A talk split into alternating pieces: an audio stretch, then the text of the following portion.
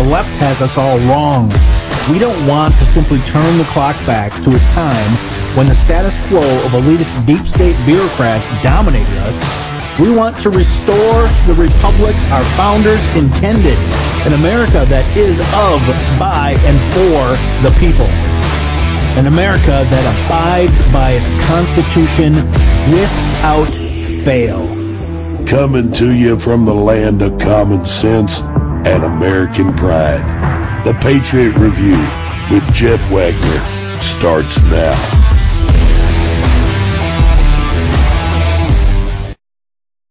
Hello, Patriots. Welcome to another episode of Patriot, the Patriot Review. I have a great interview with M.K. Sweeney, an author of a wonderful book that, um, well, it's hard to find books for kids, I guess, these days.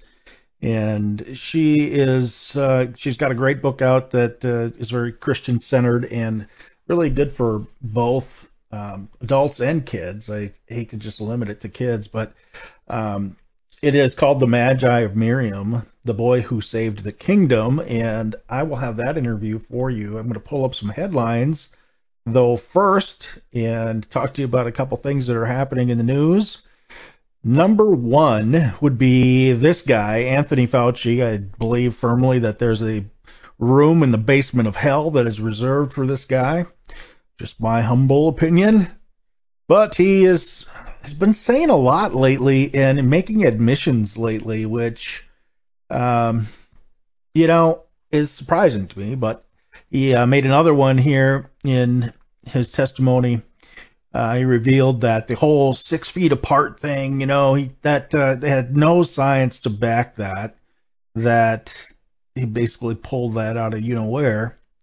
He also admitted that uh, the lab leak hypothesis was not a conspiracy theory. Repeat, N-O-T, capital N-O-T, underline, underscore, exclamation point. Remember, those people who accuse, well, if they accuse me and they accuse you and they accuse other patriots of being conspiracy theorists, well, usually the difference between a conspiracy and truth is two months, three months, six months at the outside. We're finding that uh, we've been right about practically everything, and those things that remain to be proven yet will be.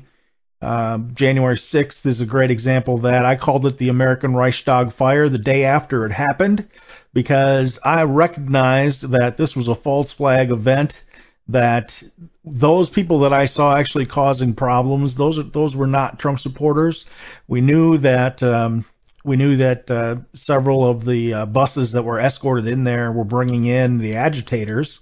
We saw that. I showed you a video about that and a lot more. So, but back to Fauci.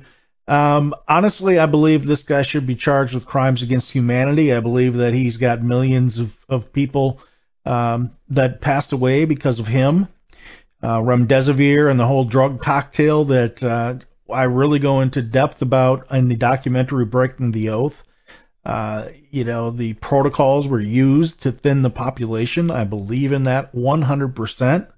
Um, after all, it is in black and white. As a matter of fact, it was in stone in the Georgia Guidestones to limit the population to 500 million people. That means they'd have to kill over 7 billion, these globalists. Also, one of the ambitions of the World Economic Forum in their own in their own writing, right? It's like having Mein Kampf on your desk in 1938 and, you know, pretending that Hitler wasn't really going to do what he said, but then he did. And it's the same thing here. It's the same thing with Fauci. I believe strongly, and it's just my belief. You can call me crazy if you want to, but I believe that he definitely knew what was going on, and he definitely is to blame for a lot of this. And, um, you know, the millions of deaths that did not have to happen. Uh, the, you know, just the common sense test alone you know, I use that a lot. I say that a lot. Does it really make sense that you can't use a 65 year safe Nobel Award winning uh, medication called ivermectin? Does it make sense that they were firing pharmacists who who uh, sent that stuff out, who gave that stuff out? Does it make sense that they just said no in a in a country where you're supposed to have right to try, and many other countries, sure, uh, I'm sure as well.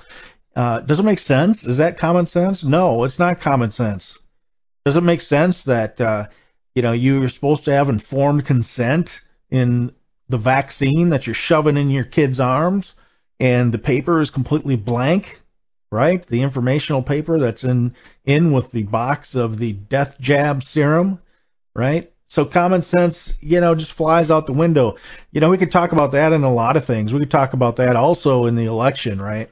Is it common sense that, you know, people in Detroit block the window with pizza boxes after having kicked out the GOP observers? Is that common sense? Does that say that there just might be cheating going on? Is it common sense that they, you know, knowingly violate the Constitution by changing the election laws? in it, both the state constitutions and the federal constitution in states like Pennsylvania, does it make sense that you know we shouldn't question that? How dare the GOP senators and House members and Donald Trump? How dare they question the election that we know that we've printed in newsprint that these constitutional violations took place?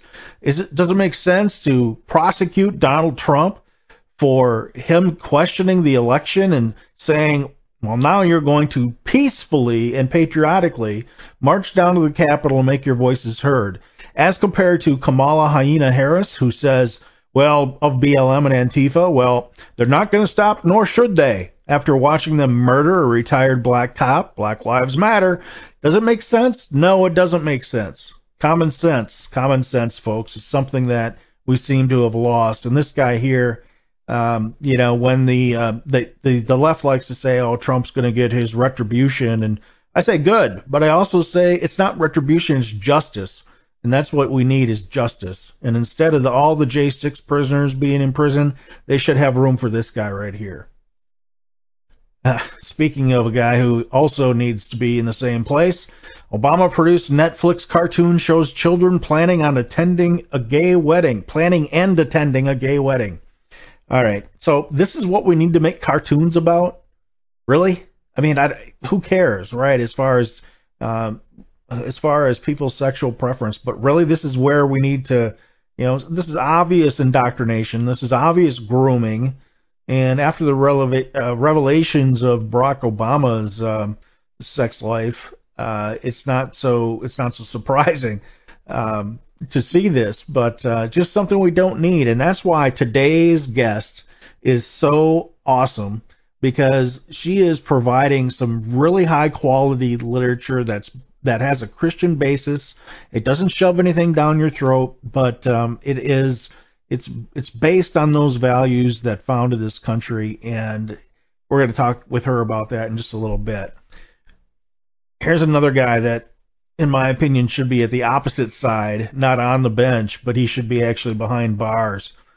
This uh, this guy is a real ass clown, and this is the judge, of course, in the in the Trump hearing, and he loses his cool at Trump's trial. God forbid that Trump actually have a defense. This this guy is an absolute ass clown. So he uh, he you know he's he's talking about this the fraud case, right? That's what he's presiding over.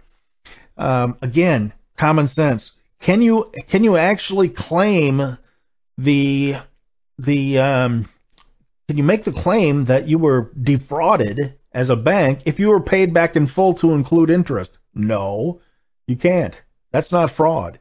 That's not fraud, and it's the bank's obligation to make sure. I don't know about I don't know about uh, you, but this judge should understand that it's the bank's obligation to make sure that the claims that you make on the value of your collateral are actually up to par, right?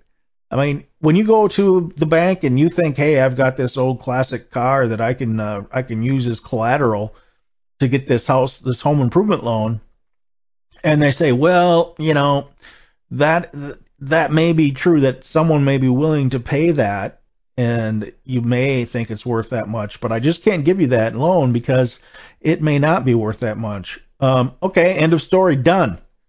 Done. This is just another bullshit charge, and these and idiots like this guy who sit on the bench and legislate from the bench are disgusting, and they are detriment to America, and they are a joke when it comes to the Constitution. This guy is the guy who should be railroaded and should be out of town. This guy should be he's the one who should be kicked off the bench. He's the one that that really is a disgrace in the United States of America. And I'd be happy to say that to his face if he wants to come on. I'd love it. I'm sure he won't because he's a coward, just like all the leftist fascists. So, all right, next story. This is not normal. Tens of thousands of Chinese nationals crossed the border illegally in a matter of months. Now, common sense application. Do you think that China, of all the countries, that China is going to allow people to just leave their country because they're oppressed? Hell no. This is a country that is putting together police agencies in our country are being allowed to do this so that they can uh, destroy the lives of Chinese uh, immigrants, right? That they can that they can um, railroad them and get them back to China, uh, or suffer the, or they suffer the penalty. So you really believe that these people are not here on some some mission? Do you do you really think that that's too far? Do you really think that's a conspiracy theory that these people are are going to end up attacking our country? I mean, look at them all. Do you see do you see all of the uh, the the women and children in this picture? The families coming here to seek a better life. So these guys who say they're oppressed in China just happen to come here to seek a better life without their families? No. No. These people are here just like all the Middle Eastern men we see coming across the border. They're here because they want to do us harm people. And Joe Biden has committed treason in allowing this border to be wide open, and he should be charged with treason. The DOJ, of course, is is uh, doesn't have the the gonads to do anything about it because they're in the tank. They're globalists as well. And uh, the rest of our three-letter alphabet soup agencies, while they may have good people on board, those good people are getting fewer and fewer and far farther between because they can't tolerate the kind of crap that's going on. And I don't blame them. Many of them are leaving. Um, unfortunately, that puts us in a situation where we're going to really have to make some radical changes when when Trump wins the election.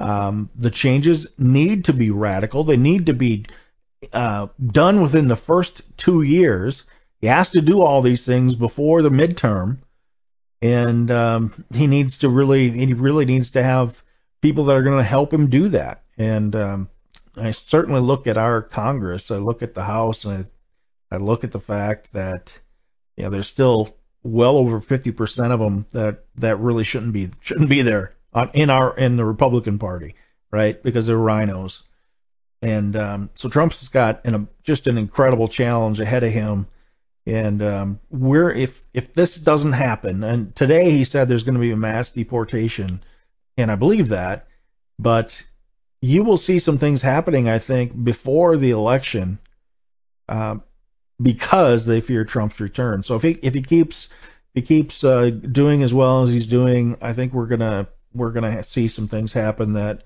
uh, are going to be extreme and they're going to be very unfortunate. I also think that the globalists and the fascist left are not going away quietly. That you know we'll we'll have more BS false flag events or maybe one big one that uh, they'll continue to attack people like you and me who who I mean face it all we want is to be left the hell alone to live our lives and to have our freedoms and to pursue our happiness and that's it. We're not the ones that are burning down the federal buildings. We're not the ones that are that are violent on the streets. We're not the ones that are looting. Uh, you know, I mean, that's all on the left, and it always has been. Just like the great majority of shooters on the left. They destroy the family, they destroy the nuclear family, they destroy fatherhood, they destroy standards in our society, and then they scratch their heads when shit like people shooting up the school happens. They're the ones that brought this in. They're the ones that caused the problem in our in our culture that led to this all of this happening. It didn't happen before, did it? When we emphasized the family and we had a nuclear family and before fathers were destroyed, we didn't have that kind of crap in schools. As a matter of fact, when I went to school, people used to bring their rifles, put them in their lockers to go hunting after school. And nothing ever happened. The worst fight that we saw ever was a fist fight. There was no knives. There was nothing else. I mean, it was it was completely because of the nuclear family. Absolutely 1000% because of the nuclear family. And these guys here that are coming across our border, whether they're Somali or they're Chinese, they're not here in great numbers of, of military aged men just to uh, try to pursue something that we would pursue, the American dream. They're here for, for other reasons, and that's without a doubt. All right, so I, I used the term ass clown uh, before. Well, this, of course, this guy is the the chief ass clown. He's he's pathetic. Uh, worst president in history has committed treason multiple times. So is Hillary Clinton, by the way. Treason. Uh, people think I'm crazy for using that word, maybe, but let's let's put it to the test. Uh, this is the first time for you watching me, you know one of the examples I like to cite frequently is 85 billion dollars 85 billion dollars of of uh, military equipment going to our enemy, as well as a multi-million dollar um, airbase going to our enemy. Well, that is giving aid and comfort to our enemy. That is the chief definition of treason. That's the worst of the four categories of treason. Right? And so you can't tell me that he's not giving aid and comfort to our enemy. As a matter of fact, the people coming across the border are also receiving receiving aid and comfort. They're in the form of three to five star hotels, in the form of health care, in the form of you know, money as they come in, in the form of cell phones so they can communicate and coordinate whatever the hell they're going to do to us.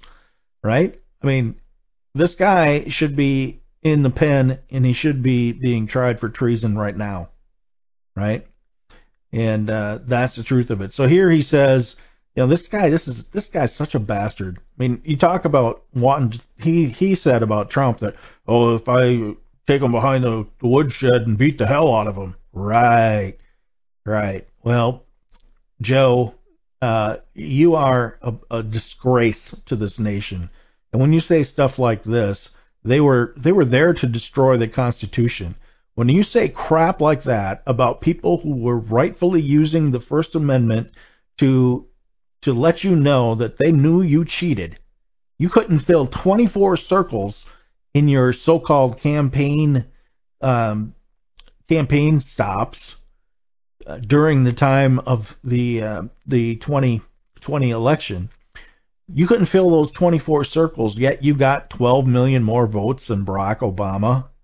With Barack Obama's cult of personality, you you really think that we believe that you got 12 million more votes? Pathetic. We're not crazy. We're not conspiracy theorists. We just we don't believe the shit that the mainstream media is shoveling. And that's the truth of it. And here's some more. They were there to destroy the Constitution. No, they were the only ones concerned about upholding and defending the Constitution. You people have shredded the Constitution forever. You, you people, the far left, you have you have shredded the Constitution forever. The far right, the extreme right, the anarchists, yes, they also shred the Constitution, but where do you see them? Where are all these so-called where are these so-called white supremacists? Where are they? If they exist, it's in tiny, tiny numbers, and they're not doing a damn thing. I don't know about you, but I certainly am tired of of all the crap going on in the big cities that are run by liberals, and then them coming back and saying that we're the problem. Well, we're not the problem. It's jokers like this that are the problem. It's it's the it's the military industrial complex. It's this guy and his la- money laundering operations with the rest of his family. This guy is guilty of treason. Hillary Clinton's guilty of treason. I mentioned that before for selling uranium to our enemies. 20% of our uranium going to Russia. She's guilty of treason for the 33,000 emails that, and then she goes ahead and she destroys evidence. You know, and what does she get? Nothing. Not a damn thing. Right? And she's also guilty of treason for hanging hanging out uh, our ambassador and others other Americans to dry out in Benghazi and allowing them to be murdered. What does Barack Obama do that day? The next morning, he heads off to Vegas for a campaign stop. That's the that's how much they care about our country. That's how much they care about you. That's how much they care about our rights. And don't ever forget that because um, they show that every day. right? So we're well aware of the, the truth, and we don't need to be lied to anymore because because we have this thing called common sense. I'll be right back.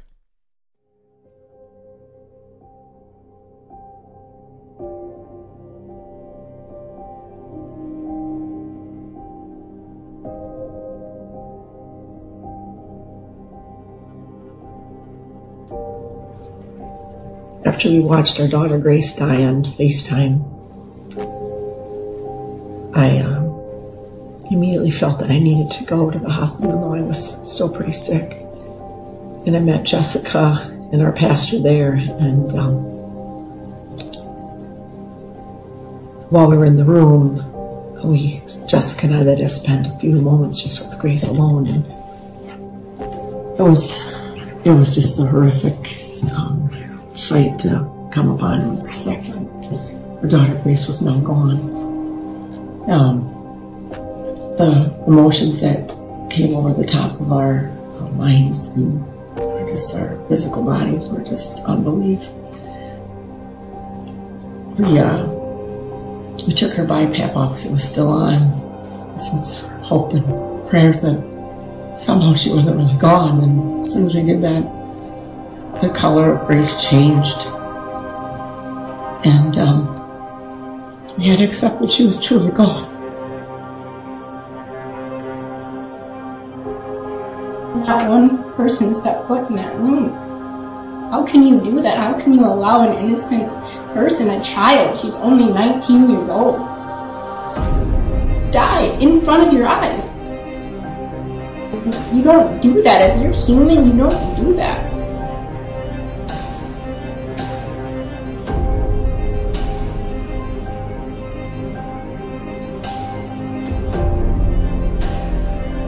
Knew they weren't going to convince us to put Grace on a ventilator. That means the money was going to dry up. They had to have the money. And when you follow the money trail all the way through, you see that a ventilator is about a $300,000 decision. That they had higher paying patients in the emergency room. Grace was worth more dead than alive.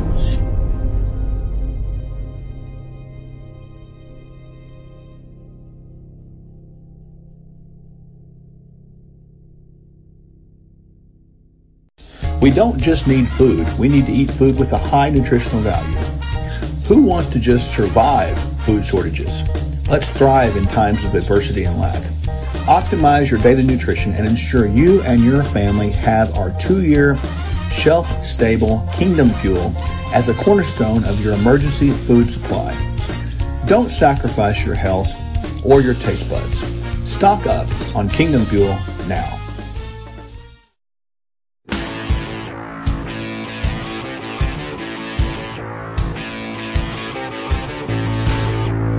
Ignore the thought police and subscribe or follow the Patriot Review. It's your patriotic duty.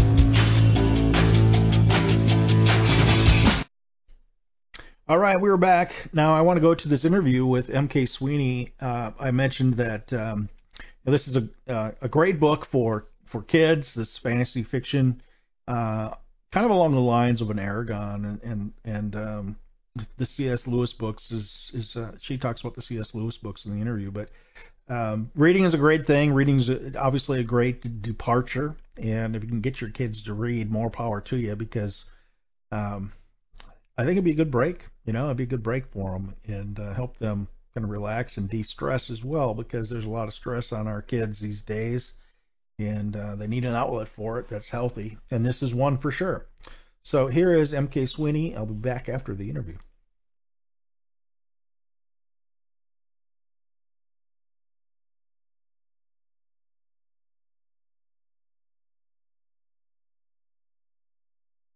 Here for the first time, M.K. Sweeney, author of The Magi of Miriam, The Boy Who Saved the Kingdom. Um, I read the description of the book, first off, I have to say, and you were born in Belgium, and you were at NATO headquarters, correct? And then you moved to Montgomery, Alabama, and the story that you wrote takes place in Alabama as well, which I found interesting. But I have to thank you right out of the gate for not making this thing woke because um, it seems like every time you turn around, you have um, all the kind of like it's it's attacks on even pre-existing stuff like you know Superman is gay and da da da da and you know all, it seems like a um, a never relenting assault. And I've you know I've I've always been a person where uh, I'm not gonna tell people what they have to do. I'm not necessarily concerned what your preferences are. That's your business. But when you start shoving things down my eight year old's throat, right? Um, then I have something to say about it. And and I think you know just talking with you a little bit before the show starts, uh, we're kind of on the same page there. And I just want to say again, welcome to the show. I look forward to the conversation with you. Yeah, same, Jeff. Thank you so much for the nice introduction. And um, yes, this is a traditionally themed glorification of God book, and it is written against the woke agenda um, in that it's a traditional book. It's not an anti woke book itself, but it's not focusing on a lot of the contemporary themes that are being pushed towards seemingly at our children. Um, and to me, too, like you, you mentioned, why is so much um, focus being put on sexual orientation for seven, eight, nine, ten year olds, it just seems very out of place. I mean, those kids haven't even really gone through puberty yet. So to try to push that agenda for them, I think it's just confusing at a time when kids are already kind of going through a confusing kind of hormonal mm-hmm. ramp up in life. And so this book, it really gets back to, uh, you know, what had been pretty commonplace in children's literature, which is overcoming insecurities because kids have insecurities and drives just like adults do, honestly. But it speaks to mm-hmm. that. And um, it is, this is a Christian middle grade series, fantasy series. And so it does have the glorification of, of God aspect. And that is the underlying crux, but it's told in a very fast paced action and adventure uh, series with a lot of humor. So um, that's that's what this series Humor's is. good. What's that? Humor's good. Yeah. Humor's good. we all you know, appreciate and, some laughs. I mean, for sure. Yeah. Uh, wh- where would we be without that? well, you were so brazen in your in your writing that you actually have a, a a, princess involved. That right? I mean, it's more traditional in the sense of you have this this hero and you have the princess involved. Like you would you would see um, back when Disney was good right? Yeah. Well, Disney Disney today sucks, yeah. and it's actually pretty well, harmful. It is. Well, I might try to sell this to Disney to make a movie, but let me tell you about the princess. she um she's a super strong character, and she's not maybe your stereotypical princess. She's not petite and blonde or whatever. She's sturdy and she's athletic, and she um she's extremely strong in character. And you know, a lot of what I kind of rebuff against and, and take take umbrage at with respect to um, some of the, the woke stuff is what's wrong with being a girl? you know, let's right. what's wrong with being feminine? Is there something wrong with being feminine? And there is something wrong with being female. I mean, I kind of I'm like, why can't we just be the sex that we are and respect each other? Well, and frankly, I respect homosexuals if that's their choice. Right. Fine. I don't have. Well, there's something wrong with you know, it's it's just the fact that there's something wrong with any Judeo-Christian value set whatsoever. So there's an attack on women right now. There's, you know, as you were alluding to, and th- there's an attack on men, and there has been for a long time on fatherhood, and you know, every dad's an idiot on every Disney show you see, and all this stuff, right? But there's definitely an attack on women. You look at women's sports, you look at just the the, the whole. Uh, well, you you you mentioned the fact that you even have to say, well, this is a girl who's you know strong, well built, um, you know, a, a heroine type, right? And uh, the fact that you have to justify that says a lot about where our culture is at right now. Yeah, it is because, interesting, and I love because nobody said. Up. Yeah. But nobody no but nobody said that the princesses in the past were weak. Right. There's a there's a there's a strength to femininity just like there's a strength to masculinity and they're complementary and it's it seems like you know, it's a big it's a big no-no. It's taboo to to point that out to people these days. So yeah, um, it is interesting, and I love the fact that you picked up and pointed out that you know the the dads in um, shows and and movies are portrayed portrayed as buffoons because that mm-hmm. almost um, ubiquitous right now in in this in culture, pop culture. And it really, um, you mentioned you have a 15 year old and then you have like a spread of kids. And I, my husband yep. and I have an 11 year old, a nine year old, and a seven year old. And I have had this conversation with, with various of my friends who have, have younger kids too. It's kind of, it's corroding the respect of, of kids to, to adults. And you see these kids acting out and you'll have the grandparents in the corner being like, well, you guys didn't do that to us. What's wrong with your children? And I really think it is a bigger societal shift. There's a lack of respect and it's coming through a lot of this this pop culture the, the, these shows it's always the kid who's the smart one in these shows it's always he's the problem mm-hmm. finder she's the problem finder they're the sleuth and that the adults are just especially the dad is in the back rubbing his head like he can't find his way out of a paper bag and it right. hurts the family and it hurts the kids ultimately because I think kids, just like we do, you know, if you're a Christian and you're biblical, you know, we, we crave structure. Kids really need structure. And yes, they, they want to respect the adults. They want to know that you have things in control. They don't want to feel like they're the ones who have to problem solve everything and come up with the solution. So this perspective, I think, is really detrimental to the families and society in general. Um, and I'm glad you picked up on that because I have as well, and I, I haven't heard a lot of people talk about it. Uh, you know, I've been saying that for years to the point where it it, it uh, drove some people around me crazy, but it was there and it's been there. I mean, I, I can't remember, you know, I can't remember a show going all the way back until I'd have to say the 70s was the last time that dads were portrayed as, you know, as, as strong it, you go forward, even like the Cosby Show. I mean, he was, you know, his wife wore the pants in the family, and it, so you know, I think they, I think the the woke the woke uh, left has a problem with uh, anything that puts anybody in any roles because um, I did a documentary and it's it was about COVID and it's not related to this topic, but there was a, a person who appeared in there named Vera Sharav who um, was a Holocaust survivor, and she she made a comment that um, the only standard these people have is no standard at all. So you can't you you know you can't put the you can't put the um, any kind of expectation as to you know what's right versus what's wrong. It's like everything is upside down these days. So your book is is awesome because it it brings back some sanity to the argument of yes, you know, there is a way you're supposed to there is a way you're supposed to live, and you're supposed to you're supposed to do good, and you're live by the golden rule, and it puts some put some um, it puts some parameters back into it, and kids need kind of a safe space to go. They need a safe place to go these days, and you know, reading is uh, is an awesome way to give them that safe space and a safe way to to uh, get them away from the television where they're seeing all kinds of stuff they shouldn't see. That's the other thing, you know. Yeah. So. So everything you said resonates. I would say too, and this might be encouraging to you and to your listeners, um, but Democrats like this book too.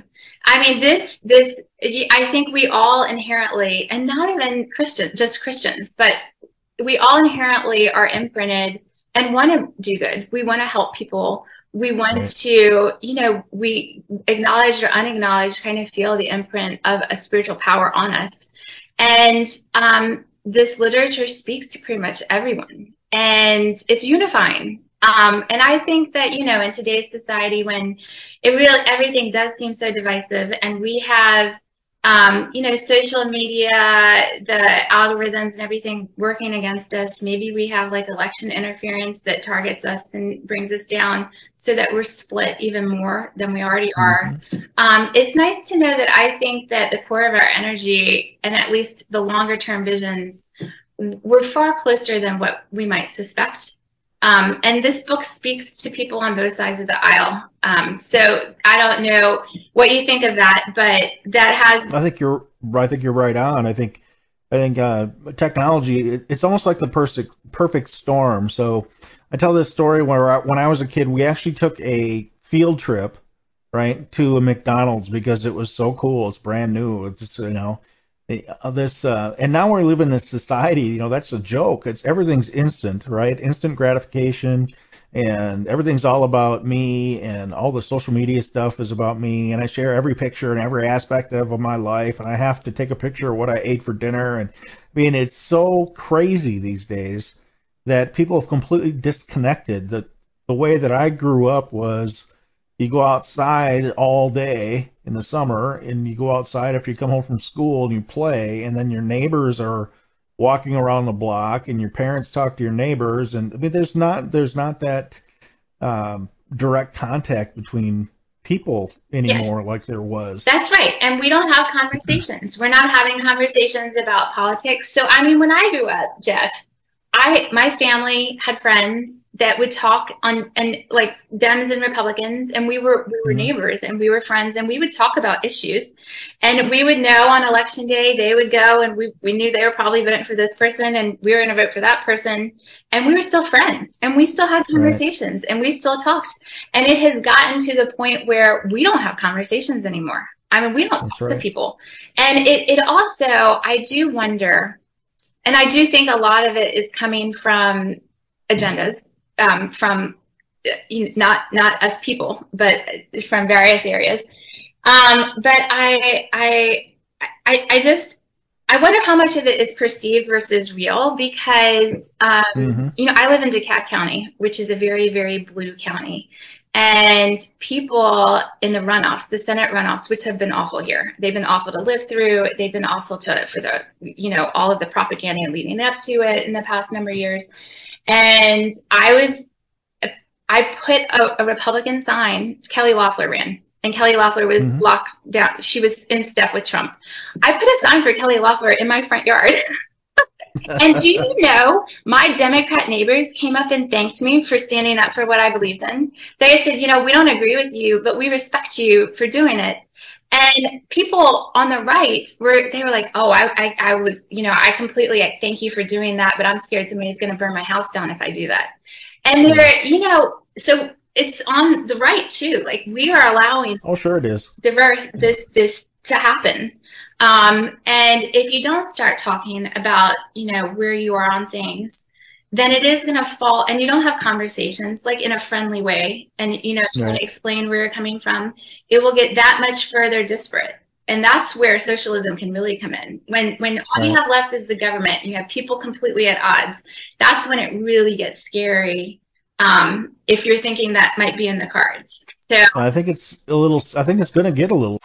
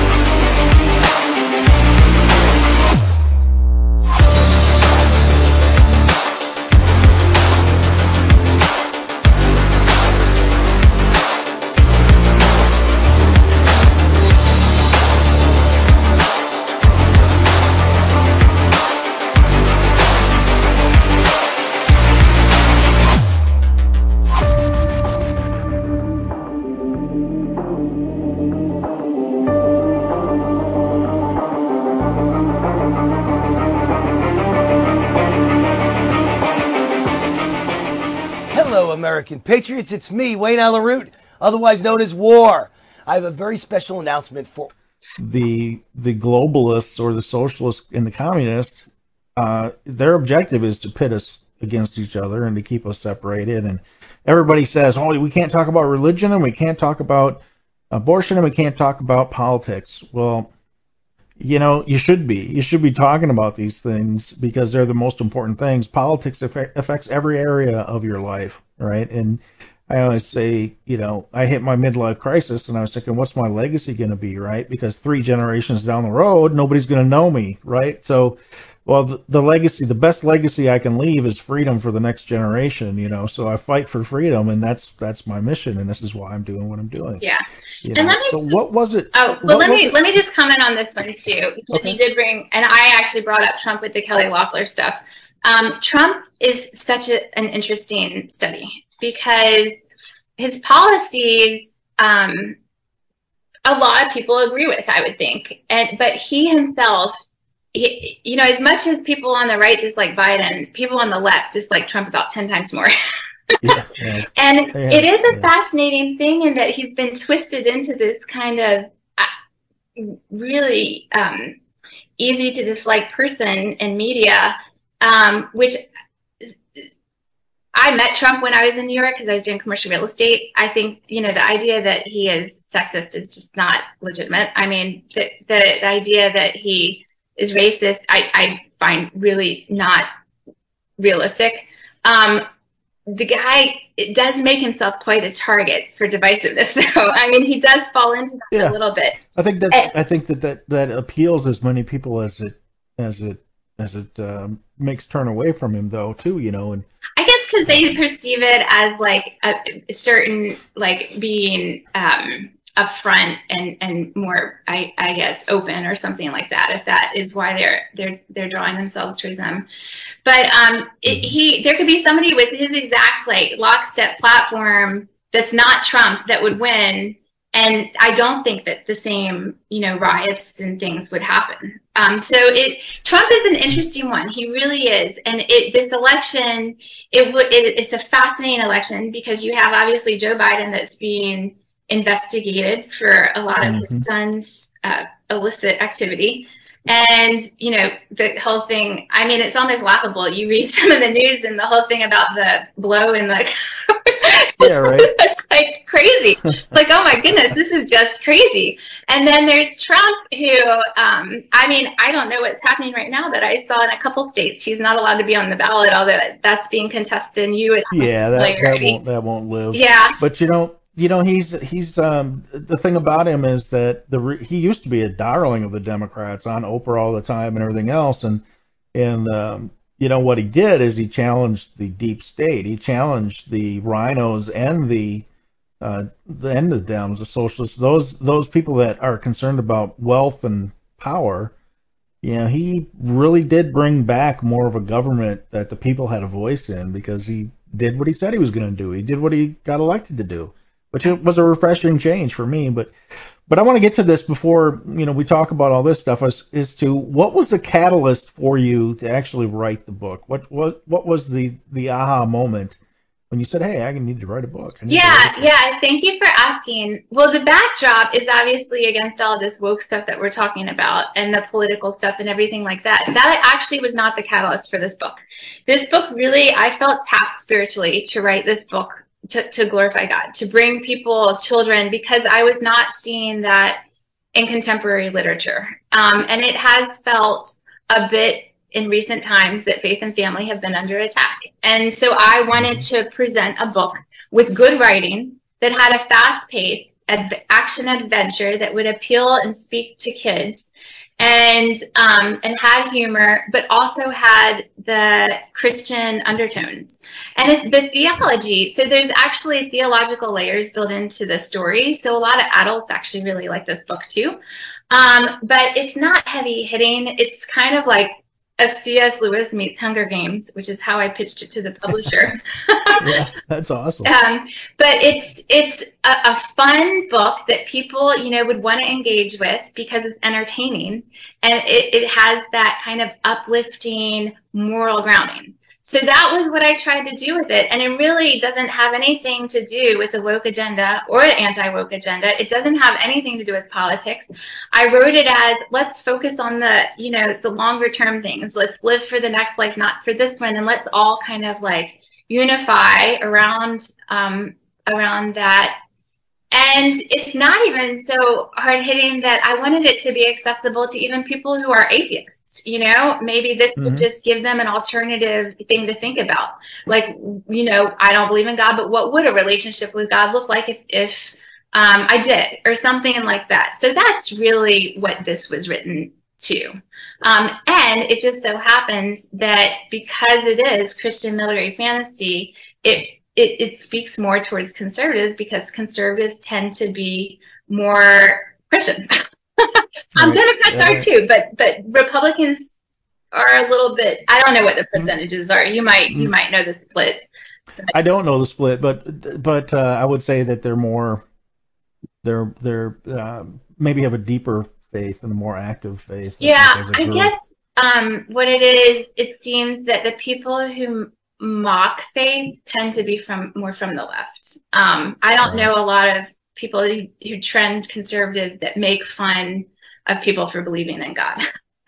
Right. Um, and yeah, whereas there's plenty of Democrats who are very faith, you know, spiritual and practicing. It's just that that contingent that does mock and lambast tends to be from that area as opposed to. Well, what I like, what I like about your approach is that you are, you're reaffirming the things that are good about, really about America. I mean, because you're, you're, we're talking about all these things, you know, that are under attack, right? And, and it, it's, it's not that you're, if I'm reading you right, if I'm understanding you right, it's not that you're you're not attacking them attacking us. You're just saying, hey, this is this is what's good about it, right? This is what is positive about it, and this is what you can get out of it.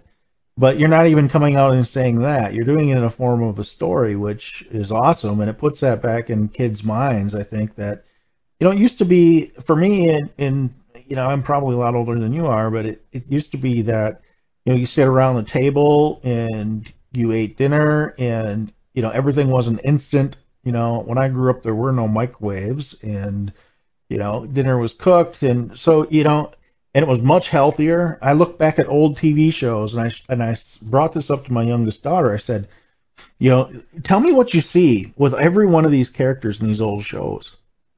And she says, nobody's fat. nobody's nobody's fat, right? So yeah, you're right because we were eating much much healthier, and so I mean, everything has changed and we as as people have changed so much that your book sounds like a refreshing grounding of the things that were that should be valued which you know I think speaks pretty highly of your effort and I think it's very positive. and um, maybe there's too much bitching in the world and this is a good way to to to, to get away from that and so you know, I, I I have a question for you, and I don't know how to answer. I don't know how to ask it, so I'll just put it out there.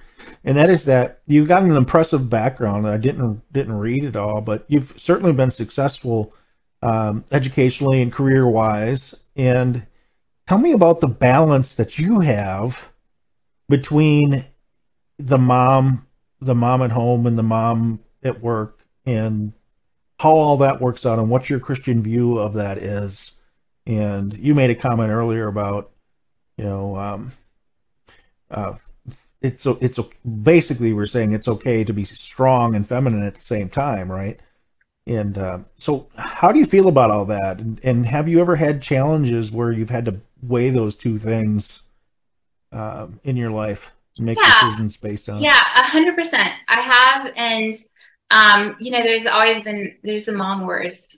there's the mom wars where people who are working judge stay-at-home moms and stay-at-home moms judge people who work and they say they put their careers first instead of their kids. And frankly, I try not to judge anybody. I mean, I was blessed that I have these parents that just, we weren't, we, we just weren't, I wasn't around judgy, judgy people growing up. And so I kind of feel like it really depends upon the family, what works best for the dynamic of of the mom and the kids and the husband and financial needs. Um, you know, a lot of women need to work. That the way that mm-hmm. um, the structure is and how it, how expensive the cost of living is anymore. Uh, a lot of parents both have to work to if you yep. if, if, you're lucky enough to have two parents. I mean, frankly, I, I think that's the that's yeah, the, that's the other thing. that's more the anomaly anymore than commonplace. Um, but so I have a huge amount of respect for working moms. I also have a huge amount of respect for stay-at-home moms. I, staying home with your children, and I think all mothers would agree their number one priority is their kids. I mean, I don't think there's anybody who would, who's a mother who would get on and be like, you know what, I really value this more. Um, I think working moms, stay-at-home moms, we all agree that our kids are the number one priority, but it it it differs from family to family what serves them best and frankly what the mother as the individual needs. A lot of women are Mhm. super career driven. And um, they find that to be very rewarding. And that makes them a better mom. I mean, some moms don't need that career to, to motivate and, and be in the game. And um, frankly, Jeff, I I'm not that career driven. I, I have an impressive background and I serve as senior counsel for a global company. And um, I, I I think many people have many talents and you choose where to use them. Um, I have stepped in and out of practice a, a number of times, in large part because m- my my family needed me, and I I served them better somewhere else. And for me personally, I I don't need to be top of my career to feel validated. Um, now, this writing is different. This writing is a huge passion of mine. And um, and let me say too, there are aspects to practicing law, especially in house, that I love. And I have the company that I work with is a phenomenal company. The group that I, the team I am with, I'm so fortunate to work, have the opportunity to work with them. Um, but the writing is a very different animal for me, and I, I would say it's because I feel tapped. I feel like I was asked to write the series, and um, and I'm just trying to do the best I can with it. And it was a very long journey. I mean, I started writing this book six years ago. So this is the first in the series. I started the second, but I started writing this book six years ago. And I'm analytical, right? I'm an attorney. I know how to, I know how to connect things. I didn't kill people off in the wrong places in this book. It linked up. Yeah, but that's good. but yeah, it's good. But what I really suffer, anybody who tries to write long form fiction and is sincere, it is hard to write fiction that somebody else wants to read for fun. It, it just, it's a long process. You have to try to write to the senses. You find what writers call their voice. And um, and you you you need to engage the reader emotionally to want to keep turning the page. And it Mhm. took me a, it was a long, painful process for me to go through that. And I say this because I think it's true. I made just about every mistake that a writer can make writing this book. Um, it- and that I think is one of the reasons I wrote iteration after iteration after iteration.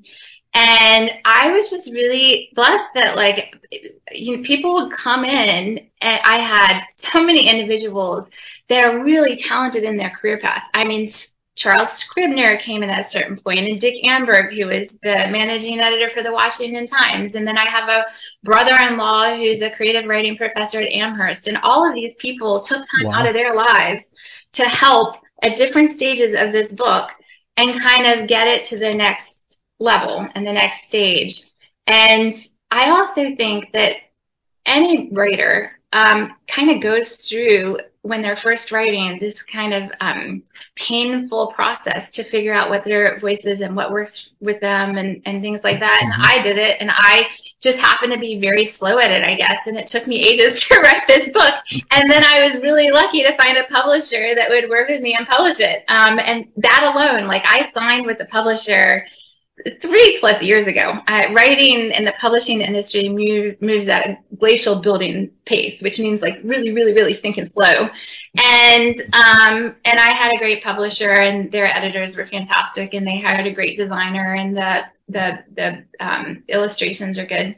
But um, yeah, it was it, that was kind of my process, and that's sort of that's sort of where I landed. And as far as the mom comment, I I think that it depends on the family dynamic, and I just support women in both roles.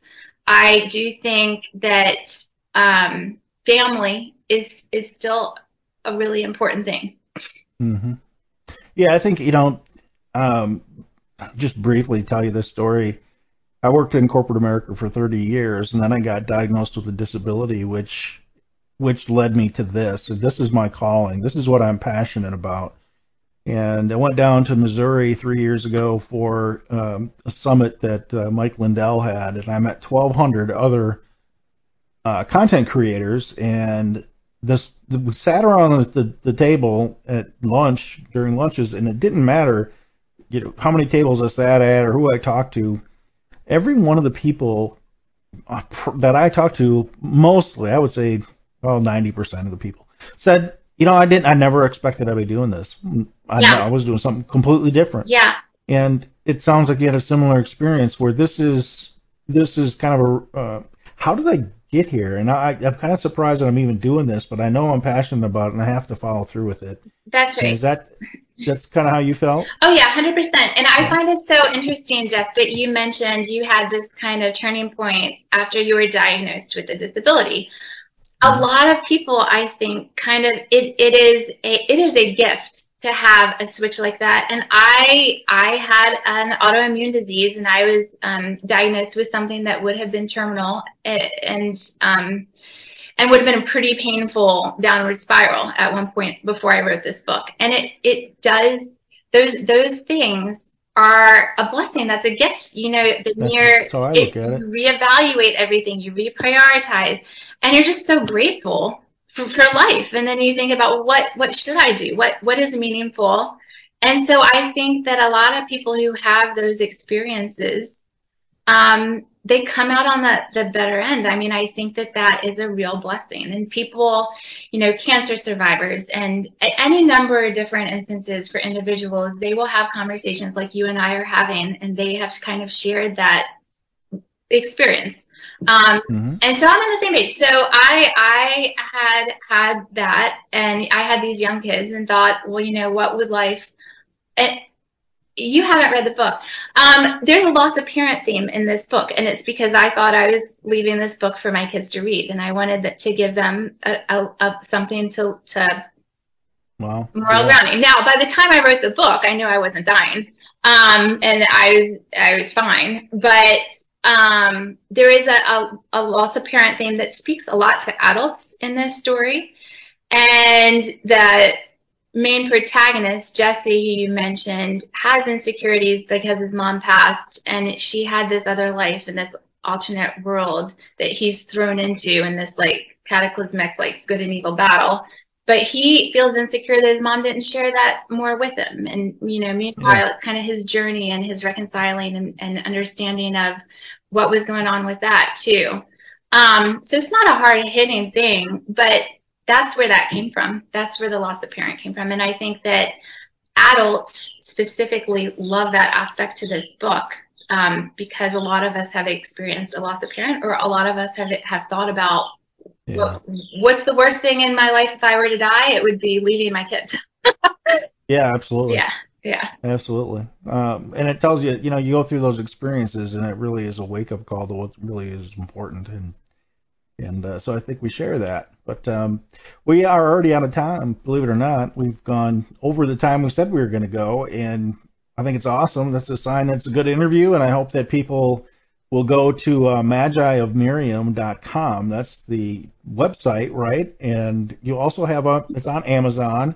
Um, what else would you like to share just uh, about what, what people need to know about the book Yeah, and sure. where they can go and everything yeah. else? Thank you. So yes, it's on Amazon Prime. It's at Barnes and Noble. It's at, at pretty much any book retailer can buy the book. I do want to plug the Audible because the Audible is amazing and it is accessible to any age range. Um, and it is read by a guy who has a much better voice than I am. He sounds like Johnny Depp. He can throw his voice, and the Audible is incredibly engaging. It's entertaining. It makes long road trips with kids a lot of fun. Um, and working around the house with kids or whatnot, a blast. Um, it's just a fun way to enjoy the enjoy the book. And that's on Audible, of course. So Jeff, thank you. This has been such a pleasure being with you. I really, really appreciate it. Well, it's been my honor, and anytime you want to come back, I always tell people, you know, that uh, once you're on my show, you're my friend. You don't have a choice. It's just something that happens. So, um, anytime you want to come back, you got something to say, you want to talk about the book again, you want to talk about the next book, um, all you gotta do is let me know, and I'd be happy to have you back on. You've been a great guest, and I love I love having uh, people like yourself that have the message that I think a lot of this country needs, and the unifying message is a big plus. I think people get people get tired, you know. There's there's so much going on and there's so much to worry about, and it's always good to have have the positive and have you on on the show. And I really appreciate you and I appreciate that. So thank you so much. Thank you. It's been a pleasure. Betcha. All right, awesome interview. I hope you liked that. And I do have interviews with several authors. Uh, a lot of lot of authors that uh, really have some great books out there, and in all different kind of aspects and different uh, some true stories, some fiction. But you can look back on my episodes and check out the other offers or the other authors I have interviewed as well. One last thing about uh, this book is that if you go to Amazon, The Magi of uh, Miriam, and you find the book, you can get a, a free audio sample from Audible, and um, you'll you'll get to see what she was talking about there, uh, and you can pick up the book. So that is it for me today. Thank you so much for joining me. I will be back uh, tomorrow, and I'll see you then.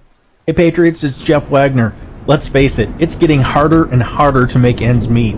It's only going to get worse. This inflation is going to continue. As a matter of fact, our dollar is in jeopardy of even existing with the crazies that want to go to the digital currency to control us all. You can go to Kirk Elliott phd.com slash the Patriot Review. Get all kinds of free, great information and invest in gold and silver for your future. Our world is full of electromagnetic fields that, even though we can't see them, are affecting our bodies, our sleep, and even our ability to think clearly. The advent of 5G is only making this worse. There is an answer. Visit Fix the World by clicking the link in the Patriot Review show description below to view natural products that can actually protect you from EMF and 5G and even improve your sleep. Skeptical? Get the free Dangers of EMF Radiation ebook free by clicking on its direct link, also in the show description. Here's a nutritional hack anyone can master. Replace a meal a day with our Kingdom Fuel. Or if you're a monster in the gym, add a shake to your daily meal plan. Our unique meal shakes are balanced, low glycemic, rich in fiber, 20 grams of clean protein, essential vitamins and minerals, healthy fat, and organic fruits and vegetables. Kingdom Fuel is vegan with a complete amino acid profile. Bottom line, it's a simple start to a transformed life. No gimmicks, just results. Start today. Hey Patriots, you can save up to 66% at mypillow.com when you use the code TPR. That stands for the Patriot Review. That's TPR or call 800 519 9927. That's 800 519 9927. I use these products myself. I can tell you they are the best quality bar none. So go ahead, use the code TPR and get up to 66%